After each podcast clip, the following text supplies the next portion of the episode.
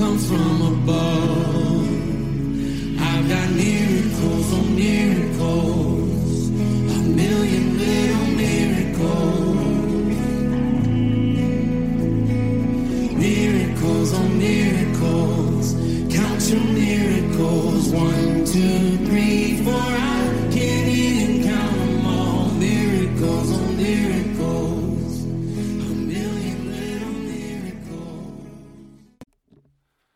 Hello, folks. Uh, once again, this is uh, the time of the podcast where we have an interview, and this is part three of a three part series.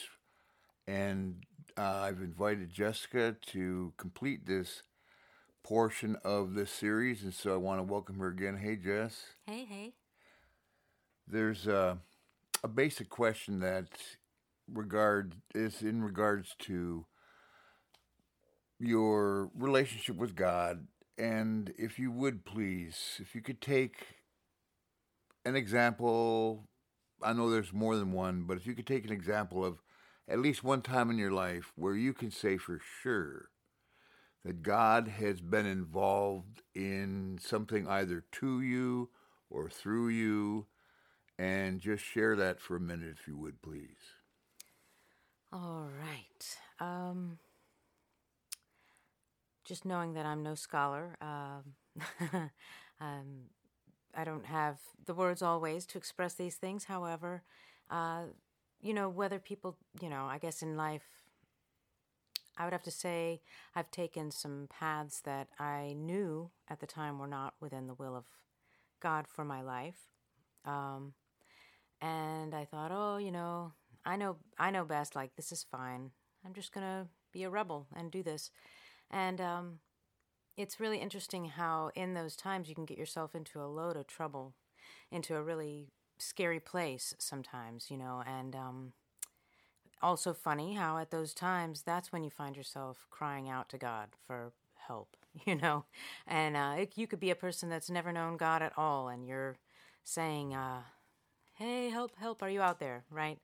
And only in retrospect, only in growing older, have I been able to look back over those times in my life and see how prayers of others that I learned about later, um, dreams that other people had had, people that knew me, uh, how those things had actually influenced uh, the direction and the way out of those problems in my life. Could you give as specific as you possibly can without blowing any detail that would be too sensitive? Can you give an example of something like that? Um,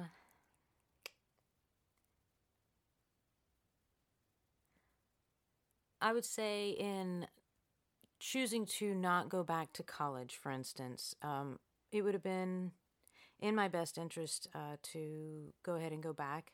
And uh, I didn't, and it kind of put me behind, uh, you know, in a way of providing for myself and for uh, later my family, you know, not to have that. But throughout God's plan for my life, other other things have come about that have allowed me to provide in ways that I never would have even imagined before. And and in my life, those are miraculous things. They they were beyond my own control, and uh, and it, you know, it was from reaching out to God on my own, in addition to the prayers of others. So I, I, I really hear what you're saying, and in in kind of wrapping this up or just summing it up a little bit. And thank you so much for sharing that. It doesn't always require like the parting of the Red Sea, right. right? I've never seen anybody's arm grow back or anything like that. Uh, right? No miraculous things that my eyes. right, right, right. Not not Whoa, not not not Right. yet anyway, right? Not to yet. this date and time, uh, most yeah, right. But you can say in retrospect, like you just said, you could see now, maybe not then, but you could see now where God was in that particular thing and it served a purpose. Right. there all the time. And there are way uh, more deep stories I could go into, just giving one example there.